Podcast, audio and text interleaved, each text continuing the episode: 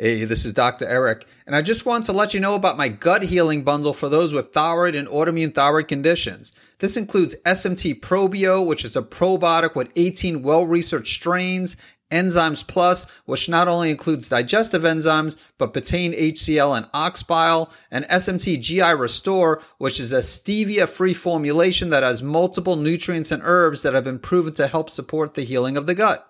To learn more about this, you can visit guthealingbundle.com. Hey, this is Dr. Eric, and in this very brief Q&A episode, Julie Olson answers the question, what are your thoughts on biotin and hair loss? Actually, that's my question that I asked her. And this is from an interview that will be released in the future, as we'll chat about some of the different causes of hair loss, including thyroid hormone imbalances, and of course, she'll discuss some things you can do to stop hair loss. And so let's hear what Julie has to say about biotin and hair loss. What are your thoughts on biotin and hair loss? Just because a lot of people will run to get the biotin.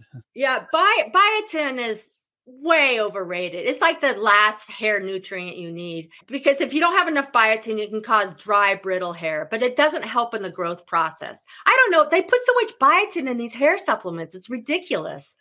It's like they haven't done their research or something, but it's it's way overrated. That's my answer.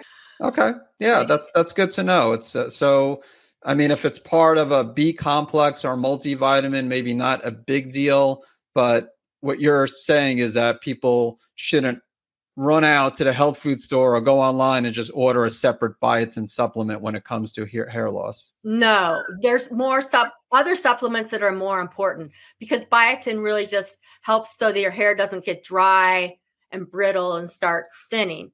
So, as I mentioned, it was a very brief response. And after interviewing Julie, I did some research on biotin and hair loss and sure enough, there really isn't any strong evidence to support that biotin can help with hair growth.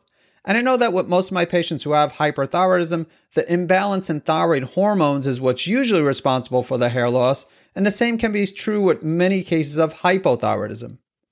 While on the topic of biotin, it's also important to mention that when doing thyroid testing through the blood, biotin can affect some of the thyroid markers.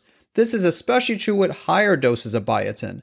And so, if you're taking a supplement with high amounts of biotin and you plan on doing a thyroid panel with or without antibodies, you'll want to stop taking it for at least 72 hours before doing the blood draw. At least that's according to some labs such as LabCorp, although one study I came across recommended to stop it for one week before doing any thyroid blood testing. Speaking of the study, it was a case study involving a person with multiple sclerosis who was on a high dose of biotin, and the thyroid blood test was suggestive of hyperthyroidism, although there were no signs or symptoms of hyperthyroidism, and the physical examination was normal. The researchers discovered that the high dose biotin treatment interfered with the thyroid blood test, which normalized after the person stopped the biotin for one week. They specifically measured the TSH and free T4. Now, just to let you know, the person was taking 200 milligrams of biotin, which is a very large amount. Usually, when you take biotin, it's usually in micrograms. And so it's possible that smaller amounts of biotin found in a multivitamin or B complex might not have this effect. Although, just to play it safe, you might want to stop these supplements for a few days before doing a thyroid panel. Anyway, that's it for this Q&A episode, and I look forward to catching you in the next one.